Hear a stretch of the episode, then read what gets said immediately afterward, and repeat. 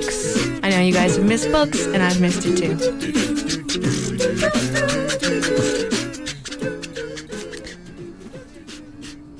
Hi, everyone, and welcome to the Arts Report, your weekly fix of arts news, reviews, and interviews for April 4th, 2012. We're on CITR 101.9, CITR.ca. You can find us on Twitter. You can find us on Facebook. You can find us right now. Wanted to tell you guys a little bit about what I did this week because that's, you know, eh, I'm out and about. I'm looking at shows, seeing what's interesting in the city. I just saw The Importance of Being Earnest, which is the Arts Club Theater Company.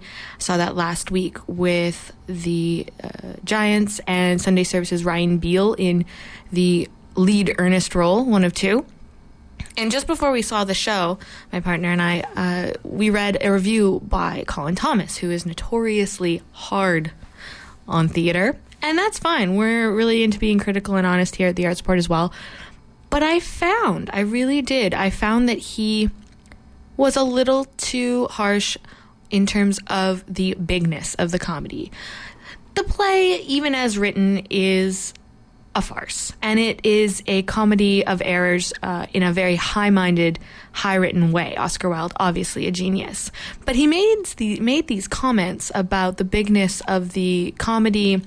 Uh, he called out a fart joke, which everyone loves a fart joke. Come on, and he said that he thought the director thought he was funnier than Oscar Wilde. Now, theater is obviously about interpretation. You have something that's been around for a very long time. Um, anything from something that's contemporary to something that's from Shakespeare or something that's classical, you are still going to be interpreting.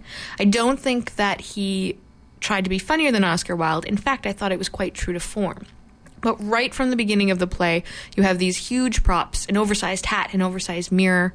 You also, uh, in the garden, you have oversized plants and set scenery and oversized luggage. The handbag, and if you've seen The Importance or read it, you know what I'm talking about. The handbag plays a, a very important part. That's actually normal sized, a little disappointing.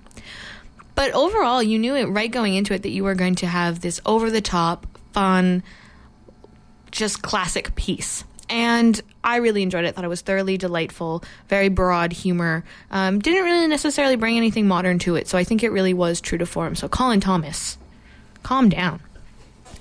Uh, I enjoyed the Discorder fundraiser last week. Adulthood and Man Your Horse were really amazing. Those are the ones I really enjoyed. And of course, um, we had some TV, but I won't talk about TV because that's not local, but Game of Thrones, you guys.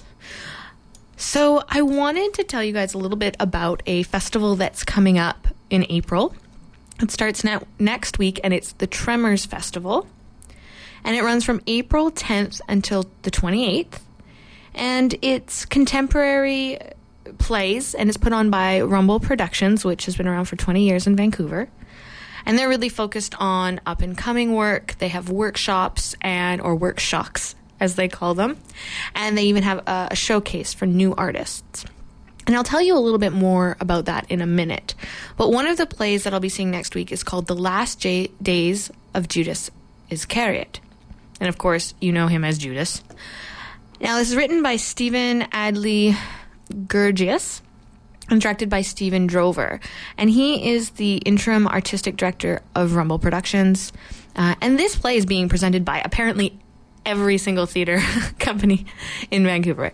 No, maybe not every company, but Rumble Productions, The Cultch, Pound of Flesh Theater, New World Theater, and Pacific Theater are all involved in supporting this. So they're really uh, interested in this play. And why is that? It's a contemporary portrayal of Judas on trial.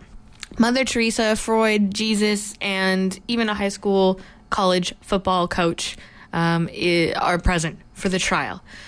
So it's a very interesting and contemporary view on Judas's role in mythic history.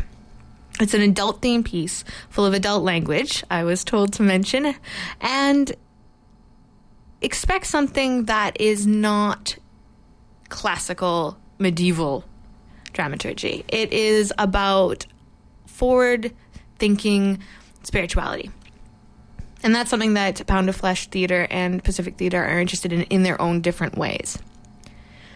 So uh, last week, I caught up with Stephen Drover, director of uh, Last Days, and the interim artistic director of Rumble Productions, uh, which puts on Tremors, as I mentioned, during rehearsals for Judas at uh, the Progress Lab, which is actually just off Commercial Drive.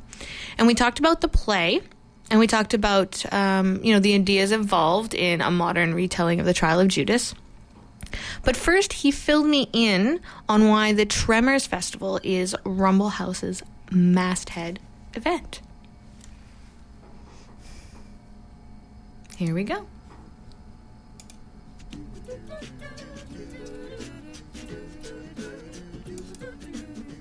important part of Rumble's programming is mentoring emerging talent.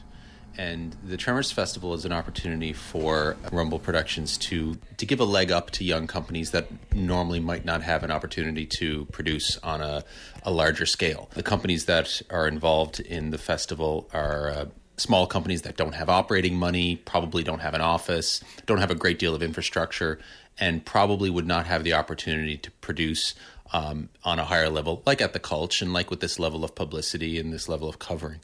So it's a it's a good opportunity f- for Rumble Productions to give assistance to younger companies and foster the next generation of uh, emerging companies. And you also talk about the focus of Rumble and Tremors on contemporary stories and contemporary productions. Can you define what that means for Rumble and for Tremors? Generally, it's looking at new work. I mean, it's a very debatable definition of what contemporary is.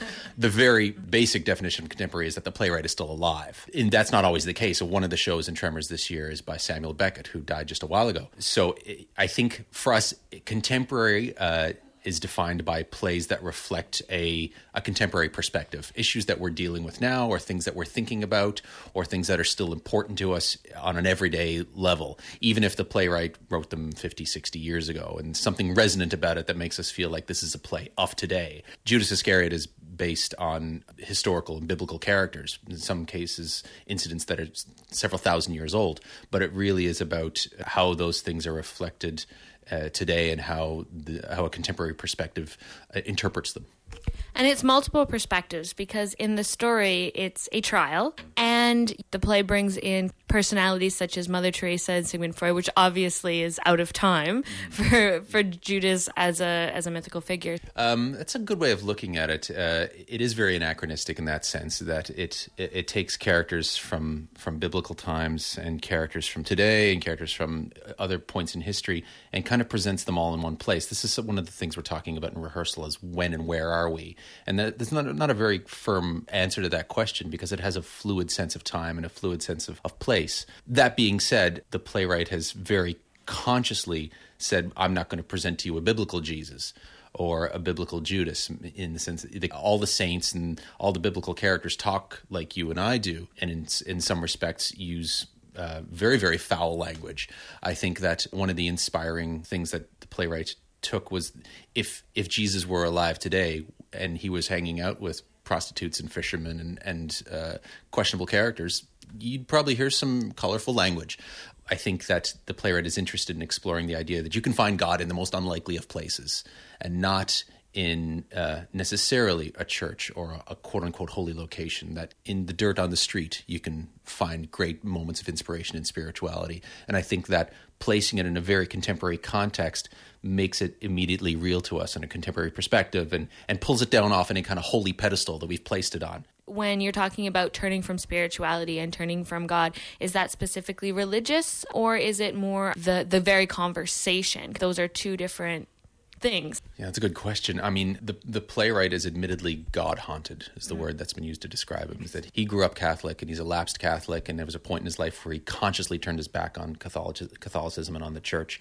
Here's an example. One of the great influences for the playwright's um, writing and for some of the work that we're doing in the room is a, a Trappist monk called Thomas Merton who was uh, who was Christian, of course, but towards the end of his life, he was getting very, very interested in uh, in Eastern religions, and he was looking at the uh, the similarities between um, between Catholicism and Zen Buddhism, and Zen Buddhism doesn't talk about God. It talks about the universe and being one with the universe. And so he was really interested in how all those things are the same thing and how it's, you know, as as much as we tend to put God in quotation marks, I think the play strongly does that and says, kind of without being a caveat and without without apologizing, says whatever that means to you and whatever that relationship to a divine thing means to you, maybe it's time that you think about that and make it a personal thing rather than run out and go back to church. And I don't think the play is saying that, and I'm not interested in saying that either.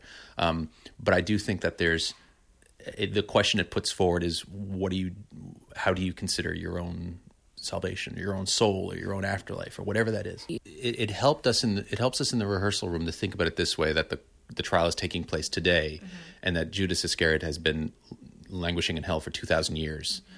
and that we haven't thought about it for a while, and when the saints appear to, appear in the play, they're appearing as kind of washed up characters who aren't called on as much as they used to be because I don't think we call on them very much. And God doesn't make an appearance in this play. There's no character called God, even though there's a character called Jesus.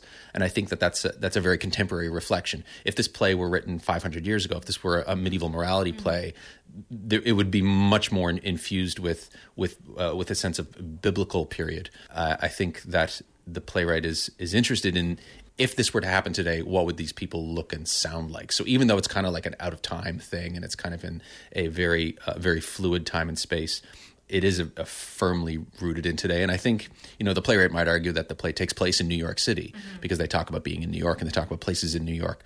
You know, we're exploring the a bit more universality than that.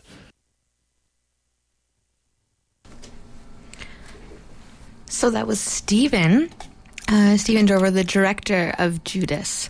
And that will be playing as part of the Tremors Festival from uh, April 10th to April 21st. Uh, the festival itself spans April 10th to April 28th. And the shows that you can check out are Giant Invisible Robot. Uh, at the Cultch from Stars and Hearts Theater, and that's actually a one-man show with Jason McDonald about a child and his giant killing invisible imaginary machine. Endgame, uh, which is the Little Mountain Studios and Main Street Theater. Uh, it's actually Samuel Beckett uh, with again with Ryan Beil, who's getting around. A Last Resort at the Cultch, um, and that's Rumble Productions and Rough House, uh, and actually the same team that did Tiny Apocalypse for 2008 Tremors Festival. There's also a showcase on April 15th, and if you are a theater or artistic performer of any kind, you get three minutes to showcase yourself to the various um, people that will be in the audience, people from the Vancouver theater scene that will be interesting um, to get in touch with. And it's a way to kind of audition without having to audition, is how they described described it. Um, and then finally, of workshops. Which is April 21st to 22nd for high schoolers, and that's something that they can work on their own uh, work. And it's a way to really bring up the next generation of you know entertainers. Um, so anyway, check that all out on rumble.org slash tremors. And uh, I'm going to see it next week, so I'll let you know uh, what's happening. We are going to take a quick break. And when we get back, we will be talking um, about Amusia with Adam Janus. The federal government is trying to ram through a set of electronic surveillance laws that will invade your privacy and cost you money. The plan is to force every phone and internet provider to surrender our personal information to authorities without a warrant. The worst part of their invasive, all encompassing surveillance scheme is that you have to pay for it out of your own pocket. Send Ottawa a message by signing the petition at stopspying.ca. That's www.stopspying.ca ca. Thank you. Wow, that was really intense. Very important issue, though. Um, and I wanted to just say something um, live because I couldn't find the recorded PSA. Tomorrow, tomorrow is the AMS block party. And this is going to be a lot of fun. Mastercraft is playing. Mother, Mother. Um, you have, uh, I know, who else is playing? A bunch of people from from the local realm. So please come down. It's at uh, it's on campus. It's going to be a big fun party, and uh, I think it starts early afternoon. So you can check it out on the AMS website. So I have Adam in studio here. Adam, are you ready to get on mic, or should I stall a little bit longer? Uh, depends. What depends what you want. Hi, There I am. There you are. Hi, Still Maegan. figuring out these. I was just gonna say my plan was to say, uh, you know, this is the third show I've done, and the first one without a guest. But you Uh-huh. just, you just, you know, you're not the arts director anymore. You just, you keep coming back. What? I'm not the arts director? oh, man, you're right. No what the heck gonna- am I doing here? No one's gonna tell me Well, Maegan, what to you- do. You're doing a great job. I'm Aw, thanks. enjoying the show. Now, um, you are not just here to say hi. Um, What? Even though I find that. I mean, obviously, I am a big draw. So you're not just here to say hi. I'm going to find uh, your clip while you introduce uh, your piece I of cannot. music. I cannot because I don't have a script. Oh, you don't have the script. Okay, so you're just going to watch while I introduce your piece. Unless you want to turn up the uh, the font size on that screen, and I could probably read it from here. How's that? okay, I could do that. This will be fun. This would be like a, a, a fun challenge for me. Um, sure. Well, okay. Uh, well, I interviewed this band, uh, Amusia. Uh, I saw them uh, perform at the Cellar uh, about a month ago and uh, sat down with them here at the CITR studios a few weeks after after their show. And um, they're an interesting band because they their roots, I guess, as band members are in a, in like heavy instrumentation. Like they love to do uh, really rich uh, soundscapes, and then they only only recently have they added a, a lead singer and, and done more of a, uh, a a typical rock band sort of uh, format away from their like heavy instrumental stuff that they did before. So so this is the kind of stuff we talked about in the inter- interview. Um, so should I should I even read it now? I feel like I've made like a, a good introduction. Just I think you have. I, I think I yeah. Well, wait, don't wrench yourself patting yourself on the back there. um, yeah, you guys. You says here that you uh, talked a little bit to uh, this. well, I'll say this: the they, they're out with their new album, uh, "Time Will Tell," and they recently celebrated their release. That's the one that I saw them do at the Cellar. And uh, when they came in uh, f- to the CITR studios to talk to me. Um, they they talked about finding a lead singer, Adrian, uh, who could keep up with the band's adventurous uh, rhythms and all their, their soundscapes. And and we also talked in the interview about uh, motivation problems. When I'm doing air quotes here, um, always an effective radio. always an effective style. radio technique yeah that uh, commonly afflict all artists you know when you know uh, artistic people uh, and i would include myself in this get uh, w- w- Annoying, temperamental, stubborn. quiet you. Quiet. Um, we're very good under pressure. We're very good last minute workers. We're very inspired by by upcoming deadlines but when those deadlines aren't there or when the motivation for whatever reason is lacking um, us artsy types uh, have a harder time to function in the world so, Okay, so, so, so this came up We're going to talk interview. about. We're going to listen here. Amusia talk about how artists cannot function in yes, the real world. but first uh, to start us off, uh, here is Schaefer from the band describing the kind of music that Amusia aspires to. here we go.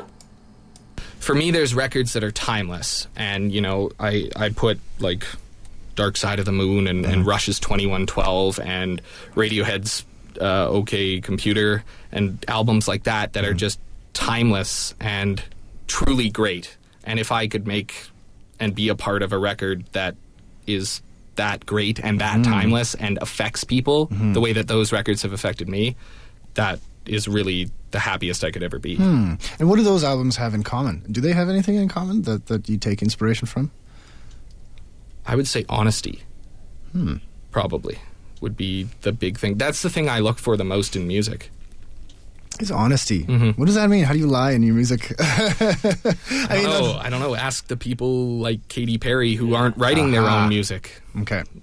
So it's when the music is coming from the heart of the artist, of the even- artist making even- it. I, I shouldn't rag on Katy Perry because I Damn mean, you, she Katy. can she can sing, but on the record she's not singing. That's the thing. It's all so processed and Yeah. so formulated to sound a specific way Mm-hmm. that there's really nothing there. It's not really a performance. Hmm. So is that what you strive for then? Is to make sure that, that in your music you're really speaking from the heart and really speaking honestly with, with your rhythms and your music? Definitely, and lyrically, uh, a lot as well. Uh, Adrian and I write the lyrics, and Mm-hmm. we spend a lot of time on them. Yeah? Yeah, we're really trying to con- we're really trying to um, create something that Yeah. Start that sentence again. we're really trying to create something uh, that is original and um, with so many ideas out there, it really takes a lot of effort to find something that comes from our own personalities, um, yet is palatable to people uh, for people to listen to. Hmm. So we're really trying to kind of, you know, find this middle ground between um, a, a unique creativity Mm-hmm. and something that can bring people together. Do you feel a lot of pressure as the grounder and the uh, the one kind of uh, keeping the band, you know, giving it Uh, that, that track, that well, I road? think, I think that we follow? support each other quite a bit, and um, you know, I think that, that we're all pretty open to each other's ideas, and and so, you know, I might try something that, you know, might might not catch everyone's attention right away, but I think that we're pretty good to work together Hmm. to uh, to find something that we all like. Now you're a new member uh, to the team, is that right? That's uh, relatively new, yeah. yeah. Tell me about that. How how how relative? uh, well, it's been uh, just a little bit over a year now. Yeah. Um, I was um, just at the. I've been in a number of bands uh, before this one, and I actually had become frustrated with uh, bands just never seeming to work out. Mm-hmm. Um, usually, for one reason or another, there's you know some animosity between members, or there's motivation problems, or whatever it you know whatever it is. Motivation problems. that sounds like a medical term. so, so I I, think that's the norm for most yeah, I think Yeah. I think you know Especially creative types. especially creative Motivation types problems. is you know we spend hours upon hours in our in our uh, craft and Mm-hmm. um, we don't always see gratification from our efforts. So it's, it is very easy to, to lose motivation But these guys have it. I, I yeah I truly believe they have it. And uh, so you know we we met at uh, at one of my solo shows and um, I listened to their music. And what was so appealing to me is that it definitely had a unique sound to it. And uh, it's not it's not something that you might expect to hear you know when you listen to it you don't expect all the changes you don't expect you know oh yeah I've heard that before kind of thing and uh, Did you guys have um, a, a lead singer before, or were you purely an instrumental band? when the band first started, Yeah. uh, I was singing, but I never really enjoyed it. Okay. So that's kind of the thing is, I've always been thrust into the role of Mm-hmm. lead singer, uh, just because nobody else would do it. and anytime I've ever worked with another vocalist, there's been those motivation problems, Right. And so it's never really worked out. Mm-hmm. And then I saw Adrian performing at his first solo show ever after he was out of another band that he was like, "Oh, I hate this. I'm gonna Yeah. do my own thing." And ironically, I met him there because a, a friend of ours, um, mutual friend, uh, told me to come down to the show, and I did. And I saw him, and I said, "Do you want to sing on one song on our record?" Okay. Because we had originally, um, since we didn't have a vocalist, I stopped singing altogether, and we started working on this record. Um, we decided that we're just going to make the record, and if we don't have a singer, we'll find a different vocalist for every song. And Ah, that okay. was the option if we couldn't find somebody. Right. But luckily, we did. Luckily, they did. That's Yes. something that Battles does. Um, and I know Fond of Tigers, they recently, with their last album, Continent and Western, Did went what? from instrumental to verbal. Okay. So, yeah, it's, uh, you know, there's a certain. Vocals have a certain layer you can add, Mm-hmm. and they can be a crutch. So once you've already proven that you don't need them, it's nice to play with them, I guess. Yeah. So, uh, Amusia has two upcoming shows on April 4th and April 8th. The April 4th show is at the Media Club, and on April the 8th, uh, I'm just looking at the calendar here. Oh, the 4th is tonight, so they have a show tonight at uh, the Media Club, and then on Sunday, they've got another show at the Railway Club. So, two great opportunities. Oh, three on, uh, wow, they are, they are busy. On uh, April 13th, which is next Friday, they'll be at Joe's apartment on Granville Street. So three great opportunities to check them out. Uh, and I'm simply looking at their, their website, and you can do the same by going to amusia.com, which is A-M-U-S-I-A, amusia.com. And uh, get more details on uh, their upcoming dates and, uh, you know, see pretty pictures and download music and their SoundCloud and Bandcamp, all that stuff. So check them out. Now, um, I was going to talk about this a little bit later during books, which I'm so excited about. But uh, you are going to have a little bit of coverage for us next week, and I thought maybe you could give people a little taste about something that's happening at the Cultch. Well, I'll give you a tiny little taste because I have to run out of the studio right now to interview Carmen Aguirre. Nice. Yes, and these are exactly for the events that you speak of. Um, Carmen is doing two things at the Cultch in the next little while.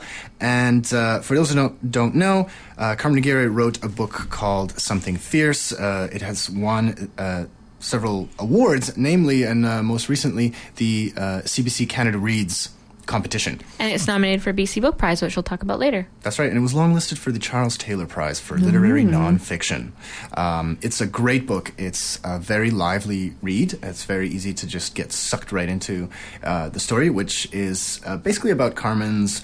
Um, growing up it's about her mother and, and about herself when she was when she was young and how her her mother took her and her little sister and they just left Vancouver uh, and went on revolutionary journeys in South America so it's like instantly in the first chapter you're like oh my god they're going to the airport and they're leaving behind Vancouver and they have to take on fake names and it's like it, it, ju- it's it's quite gripping I have to say. So, uh, and then it won, you know, it won all these awards, and it's been very topical. So, uh, the Cultch has kind of um, scooped in to um, to give another platform for for Carmen to to uh, show off her stuff. Um, now that it's really hit the limelight, uh, which is exciting for us because. Um, because, like I say, it's a great book, and uh, so now we have a chance to get a reading. So, this is coming up April 9th, which is Monday. Um, what are you trying to tell me, Maegan? Nothing. Just writing notes. I can't. I can't multitask. I can either talk on the radio or look at notes. But Adam always used a producer for this very reason. I do not, and I realize why now. when I hosted the show, um, so the first event is uh, coming up on Monday, and this is a reading. Uh, a reading of Something Fierce Memoirs of a Revolutionary Daughter. And uh, she'll be there on the stage and uh, we'll read from the book. And then a few weeks later, May 1st through the 12th, will be Blue Box, which uh, picks up on similar themes. The description here says Blue Box investigates Carmen Aguirre's remarkable life as an underground revolutionary in Chile. It's a story of terror, romance, fear, and abandon that takes us from the dangerous mountain passes of Chile to the perilous roller coasters of Hollywood. Um, so, uh, not to 100% sure here, but it seems like to be a theatrical uh, version of of the book, or at least some of the same stories. well, you can confirm or deny that when you Speak to her right now. speak to her right now. So I've got to go. Get the heck out of here. But thanks for having me, Maegan. Oh, thanks for coming. And I want to tell you guys uh, something uh, that's happening at the Museum of Anthropology until May 27th. It's called Forest One. Now, Dr. Annie Ross is a weaver and assistant professor in First Nation Studies at SFU. And she has covered a 1956 Nash Metropolitan, uh, a car that she really loved as a youngster, in traditional and contemporary West Coast materials. She's reclaimed bark from clear cut cedars as well as other types of quote unquote waste and craft materials, including yarn, plastic flowers, old fur coats, anything you can think of. Um, I first thought that maybe just by seeing a picture of the car or, you know, getting a little description of it, I might be able to interview her. But after seeing it in the MOA, I really was astounded at how much detail is in it and how many things that I kept finding over, you know, the 20 minutes, half an hour that I looked at just this car. It uh, and she during our interview even talked a little bit about the other things that I have missed. So it's definitely worth uh, a look see. And I wanted to talk to her a little bit about um, what the various elements meant to her. It's a very political work about things like colonization, um, the environment, uh, connection to tradition. Uh, but we started talking a little bit about how the project came to be. For me, there's records that are timeless. And then what I did was I played the wrong interview. So, we are going to play the correct interview with Annie. She's a very soft spoken woman. Uh, but very passionate, and uh, it's an interesting, interesting theme this episode about the um, different points of view of of connection and spirituality. We had the play uh, Last Days of Judas Iscariot, and now we have a little bit about uh, connection to uh, our humanness and spirituality through nature and tradition. But as I said, we started talking about how this project came to be. I had done a project that was around recycled fabrics, and I made a whole series about genetically modified food on wall hanging. And then I, I started this uh, items I found in the trash and little figurines and wrapping them in discarded wool, uh, as if they were going to a big feast party. And so this, the car just seemed like a continuation of all of that. Mm-hmm. And then interviewing people who had experiences in the nature and making stories and wood carving from that on old cabinet doors. So it, was just, it's one of the projects that was going on, on alongside that. I just happened to have the car in my living room. oh, just happened to. Well, well, I had I had a partner at the time that was very supportive and found the National Metropolitan in a barn in Oregon. It's an amazing artifact. It's really great, and it was my favorite car when I was a young person. I was 16 and thinking, you know, oh wow, wasn't it wonderful to drive and that freedom of driving? But that was also during the time of one of the um, whether feigned or real oil crisis in the U.S. and people were waiting in long lines for gasoline, and so the car in people's memory and in, in the culture of the Western world and what that means now and the idea of trash and how people throw things away instead of fixing them or working with them. And it's part of this mentality of not really seeing things for what they truly are in a spirit form. So really all the projects are linked by that idea Mm-hmm. and how really humans can't just sit by and just kind of live. It's up to us to work and to make the be part of the transformative affect of love and relationship. And that's where making comes in. Maybe besides the bark, were there any materials that you found particularly interesting or difficult to work with? Um, I love the pizza box. The strapping tape I thought was very important because it's from warehouse boxes and wrapping of warehouse boxes. And it's something that's used once and thrown away, even though it, it has all its life is still left. And it's not going to degrade in the landfill. It's very slippery. It's very sharp. It'll cut you. Um, so in that way, it reminded me of baleen. I was thinking about covered bottles. You know those bottles that were for trade, and people would cover them with grass or cedar, depending on where you are, especially in this part of the world, Okay. and make them into something beautiful. So it was really kind of about that, but also we have the car and the all the changes that the car brought, the fossil fuel economy, the roads, highways, smog, pollution, um, and how it's really opened up travel where we don't walk or really see the land when, with the car. And now with, with, we have to do something about, we cannot live with this fossil fuel economy. We No. simply cannot survive with it. Canada has been very slow to realize the Kyoto, Kyoto Accord. Um, the present push to open up the tar sands um, in an obscene way. It's already an obscenity on the land. It's not sustainable. It's not workable. It's our death knell. And that's the sad part of this project is the realization that the type of consumption of fossil fuels cannot continue. Simply cannot. So our vehicles have to become something else. And they have to become, be realized for the treasure that they are. So instead of two cars in a house, maybe one or none. And we have to really think about how precious the limited land is and react accordingly. So you have the irony of the cute little car and the tragedy of what it really is in terms of fossil fuels emission. And that's what it really means to be talking about as well, relationship.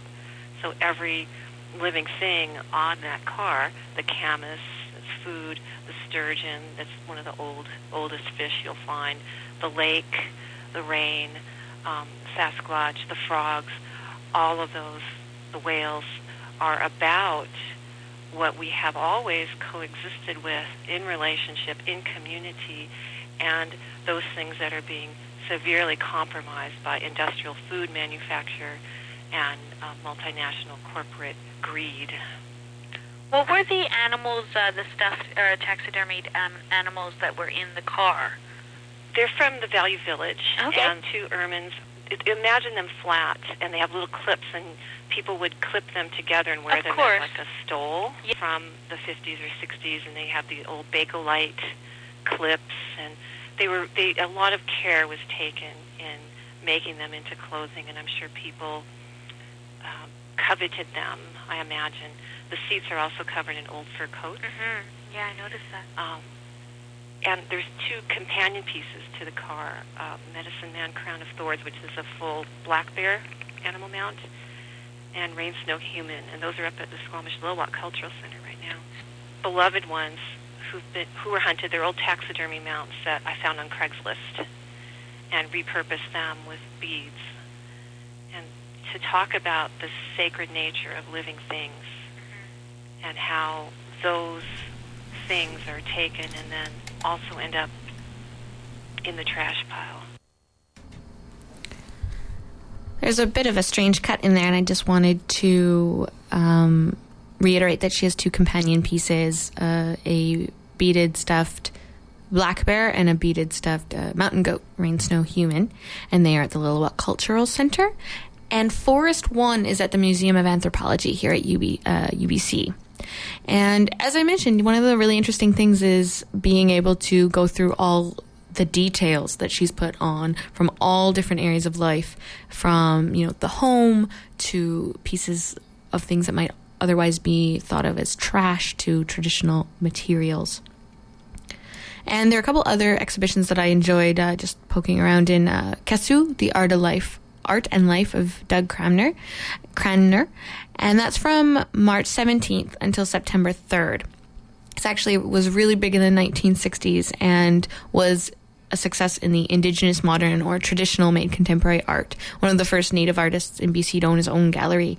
And it's a very interesting display. It has work and words from his students as well. And he's very influential, especially in terms of bringing those traditional elements um, that you would associate with uh, local Aboriginal art and the contemporary elements that you would associate with contemporary art. Um, you know, the smoothness of the line, blocked color, etc. So that's very interesting, especially his abstract series painted on mahogany plywood. There's also a green dress, objects, memories, and the museum, and this is a bit of a you know a catch-all for some interesting artifacts that the museum has collected worldwide. So I would check that out as well. But Forest One was definitely my favorite. It was so artistic and unartistic at the same time. Very craft work um, non-traditional kind of styles. And the other thing that i was actually kind of disappointed about was that you couldn't sit in the car. And i really feel that you know museums are are doing better with these kind of interactions. But at the end of the day um, you know you want to be able to really get involved in a piece like this which is so different from a painting on the wall. So i would definitely check that out. You can learn more about it her work such as her other work medicine man crown of thorns and rain snow human at anniemyblog.wordpress.com um, the Lil'wat Cultural Center at slcc.ca and moa.ubc.ca. We are going to take a quick break, and when we get back, it's books, books, books. So we have a little bit of um, more CITR promotion to come at you because we got to promote ourselves, and then we will do a little bit of literature. Here we go. Are you walking to class? Are you grabbing a coffee? Got lunch hour to kill? We invite you to fill the silence of your day with the sound of some live music. Music on the Mind? UBC's newest student concert initiative invites the School of Music out of the concert hall into the schoolyard. 10 concerts at 5 venues on one campus. Let's get music on the mind at UBC. For more information, visit ubcmusiconthemind.com. Sponsored by CITR Radio, Vancouver, BC. How do you go from this Would not be told apart. To this? Your parents' Shakespeare? This ain't. Welcome to the Bombity of Errors, an adaptation of MC Willie Shakespeare's Comedy of Errors. Elizabethan times get pumped up with a little hip hop flavor as actors sing, rap, and rhyme with a live DJ on stage. Bombity of Errors runs from April 4th through the 22nd at Studio 16 in Vancouver. For tickets and more information, just go to brownpapertickets.com. Become a friend of CITR and get great discounts downtown at 212 Productions, Beat Street Records, Blim, Dream Apparel, The Fall Tattooing, The Kiss Store, Heart and Soul Clothing Inc., Hits Boutique, Pacific Cinematheque, Project Space, Scratch Records, Vinyl Records, Woo Vintage, The Zoo Shop, and across the bridge, North Vancouver Music Gallery. It pays to be a friend of CITR. To learn more, come visit us in room 233 of the sub on UBC campus or check us out online at citr.ca.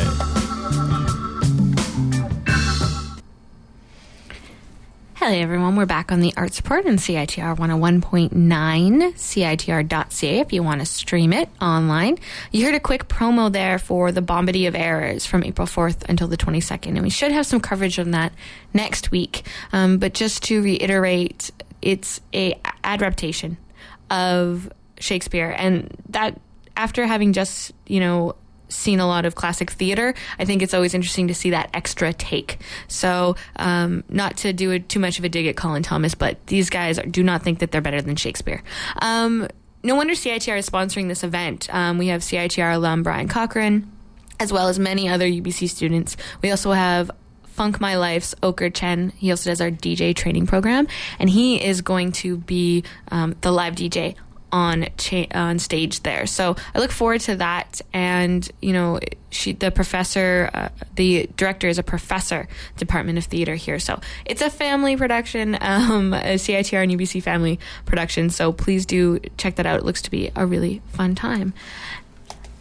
And now we have a little something special. Books, books, books. Oh, I really missed that. So I wanted to. Uh, we have a couple of reviews here, and we also have a little bit of information about the BC Book Prizes, which have just been announced. Now, I wanted to talk a little bit about Maleficium. Maleficium uh, is a Talon Books um, book. it's going to be released in April 2012, and it's by Martine Desjardins and translated by Fred A. Reed and David Homel. And this book is really singular. I found it both aesthetically extremely interesting as well as very political in a non political way. And I'll explain. You have seven confessions with a special eighth right at the end. And they're written in the form of confessions from these travelers to the same priest. You never hear from the priest, it's only the confessions. And they tell the stories of their visits to exotic lands, mm, for the most part to bring back some sort of resource, whether it, they're following some sort of obsession, be it spice or uh, carpets or these exoticisms. And so they're telling the story of when they met this woman with a hair lip. And she has this mystical, spiritual quality, very sensual, very sexual. And so we have these gender politics, we have these politics of exoticism and of colonization, but really all you can think about is the lushness of the prose and just the very interest of the story what is going to happen next very suspenseful the stories are linked not necessarily um, only through character the overlap of the character of this woman and the priest but also the format it's very oral it's like you're listening to a story and then at the end, of course, there's the twist. And I will not ruin it for you because even after Kevin from Talon Books said, you're I won't ruin it for you, but there's a big twist at the end. I knew it was coming. I knew something was going to happen and it blew me away. It's so well written and it doesn't pull any punches. I would really uh, recommend it to anyone. It's Maleficium, Martine Desjardins, and it's Talon Books. And the reason I mention this is they are known for their literary publishing. So this is something that I've actually read twice with a lot, a lot of time in between, which is not something I normally do, but it does have the very rich texture that will uh, give you something new each time. The other review we have is actually from one of our uh, volunteers, our, one of our new contributors, Laura, and she is reviewing Thrown, which is British Columbia's apprentices of Bernard Leach and their contemporaries, which is quite the mouthful, but it's basically an art book, and it's actually published and uh, inspired by the Morris and Helen Belkin Art Gallery's 2004 exhibition Thrown. And its influences and intentions of West Coast ceramics. And there's a whole bunch of authors talking about their work, um, and it's published by our own Belkin Gallery. And she has a, a, couple of things to say about it. It outlines the unexpected history of the art of potting in BC. Um, it is an understated art that began growing popular in BC around the 20th century. Um, BC was known to be one of the strongest bastions in the world for the practice of studio pottery. And it sounds kind of silly, but if you've ever been out there on the beaches or hiking, um, the quality of the inspiration and the quality of the ground around here, I can I can understand why we would be big in the pottery scene. But anyway, it's a collaborative book with an array of perspectives on the art uh, teachers, students, craftspeople. And the book has everything you might want to know about pottery in BC and as an art in general. Um, she says it's very impressively put together with short chapters that cover completely different aspects of the art with amazing photography. And the stories within are compelling and inspiring. Um, she says she's never really taken much of a particular interest in potting or really any art, but it really connected and intrigued her um, and left her with a newfound interest and respect for pottery in BC. Um, yeah, she says congratulations on a job well done to the Belkin Art Gallery for putting that together. And much like in Forest One, I think that there's a, a renewed or renewed interest in these types of arts that are may not necessarily be considered high art. So in something like Forest One or even with Thrown, you have the combination of contemporary art theory and traditional and um, craft styles of art. And I think it's something that people should start thinking about as part of both the history of uh, visual arts and probably the future. So the BC Book Prizes have been announced, everyone. You can check everything out on bcbookprizes.ca. And Something Fierce that we talked about earlier uh, is actually one of the nominees. We've talked about uh, Thrown, that's also a nominee. And in past episodes of the Arts Report, we've talked about Charlotte Gill's Eating Dirt and Esi Edugyan's Half Blood Blues. I'm actually working on another one of the nominees, Measure of a Man, right now. And uh, Laura will be back uh, in the next week or two with some more reviews on some of the poetry. Uh, Discovery uh, Discovery Passages by Gary Thomas Morse is something that I've really enjoyed, and that's nominated as well. So, congratulations to everyone who's been nominated. Um, there's seven categories altogether, including the Lieutenant Governor Award that will be announced early April. Um, the rest of the categories will be announced Saturday, May 12th uh, at the BC Book Prize soiree. Um, no, sorry, the BC Book Prize soiree will be when the Lieutenant Governor's Award for Literary Excellence will be announced. The rest will be announced uh, mid May. So we'll be back to you um, with more information. But they're taking place right now, and people are considering. So please check them out at bcbookprizes.ca. Um, go through, find a few books. Tell us what you think. You can always email us at arts at citr.ca if you think that you have a, a review worth airing. Um, we have a lot of nonfiction, which is really great. It's really making a comeback, and I find a well written nonfiction piece um, can be as, if not more so, entertaining than fiction because you have that added spark that this actually happened to this person in some way. Um, so we'll have more reviews as things come up, but check them out if you want to know what to read next.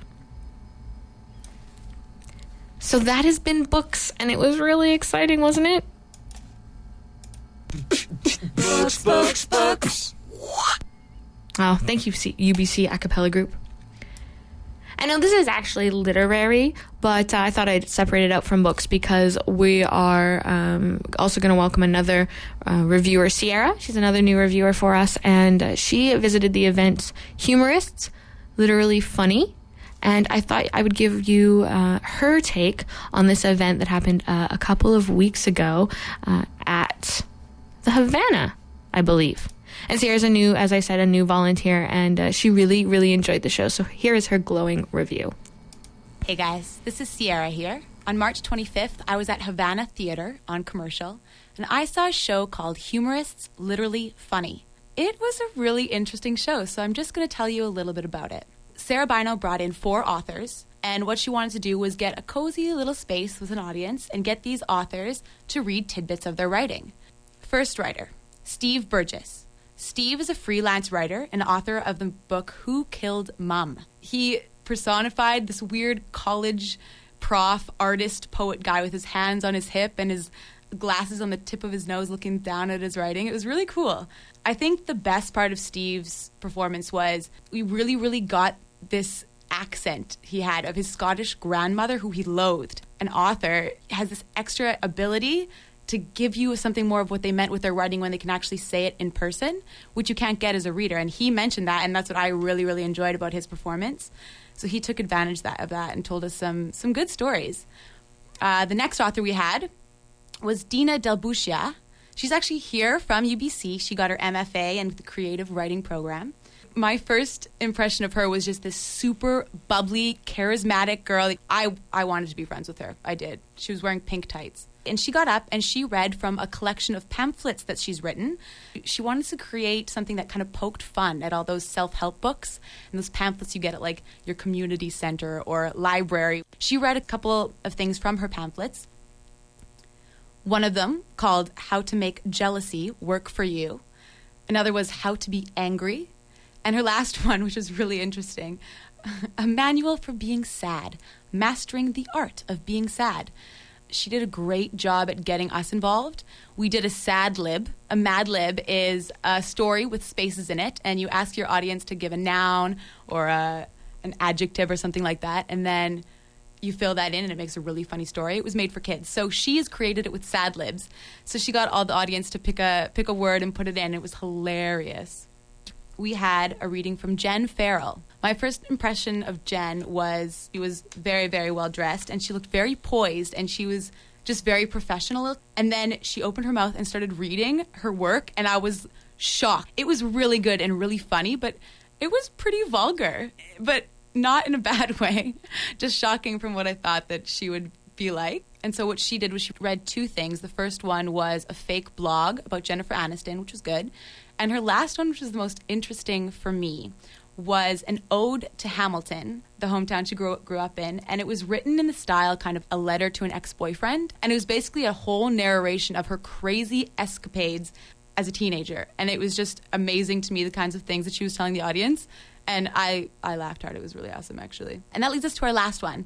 Our last author was Billeh Nickerson. Billeh was my favorite. He walked up and I I just wanted to go and give him a hug. He was just this lovable man, so calm, and he had the most rhythmic voice. And I was just, I could have listened to him all night. I was expecting, I don't know what, but he got up there and the most shocking things came out of his readings. The one poem he did started out talking about polar bears and how their black eyes and black nose stand out. And so they cover them with their paws as camouflage.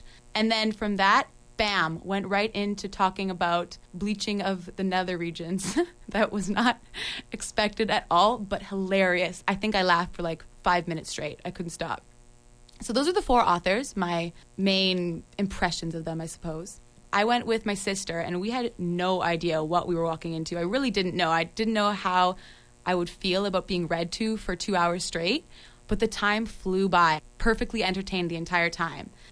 And also, Canadianism. Three out of the four authors had at least one piece that had to do with Canada. So, talking about GM Place or hockey or hometown like Hamilton, which I didn't notice until thinking about it after, which was cool because as an audience member, I could relate to almost everything they were talking about.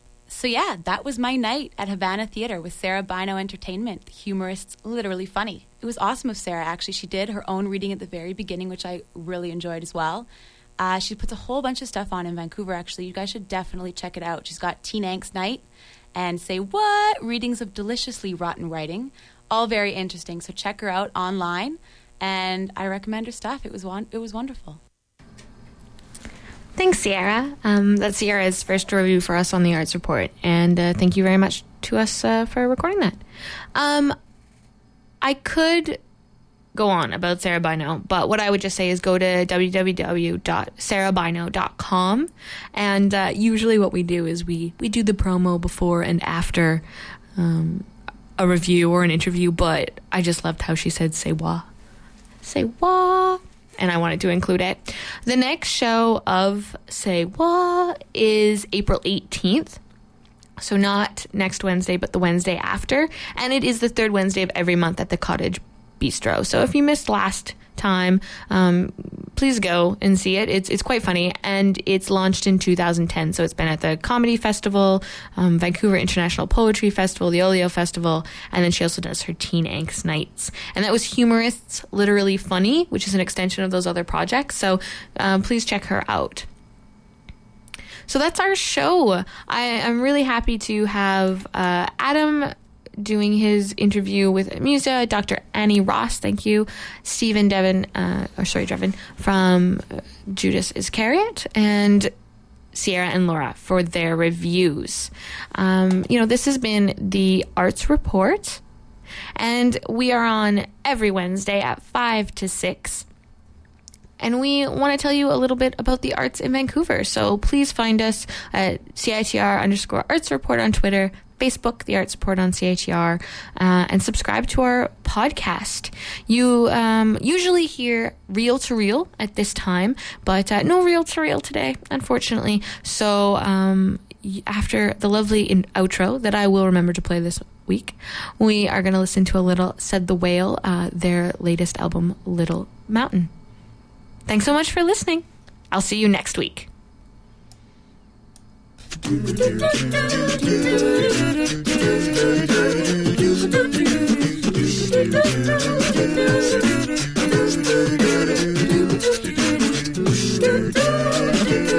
cold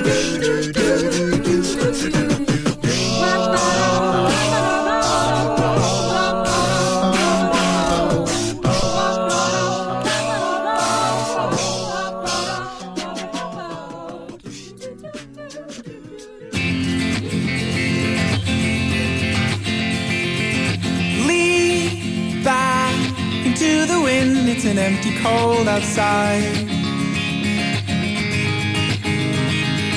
I sent you back just the smoothest rock I could find.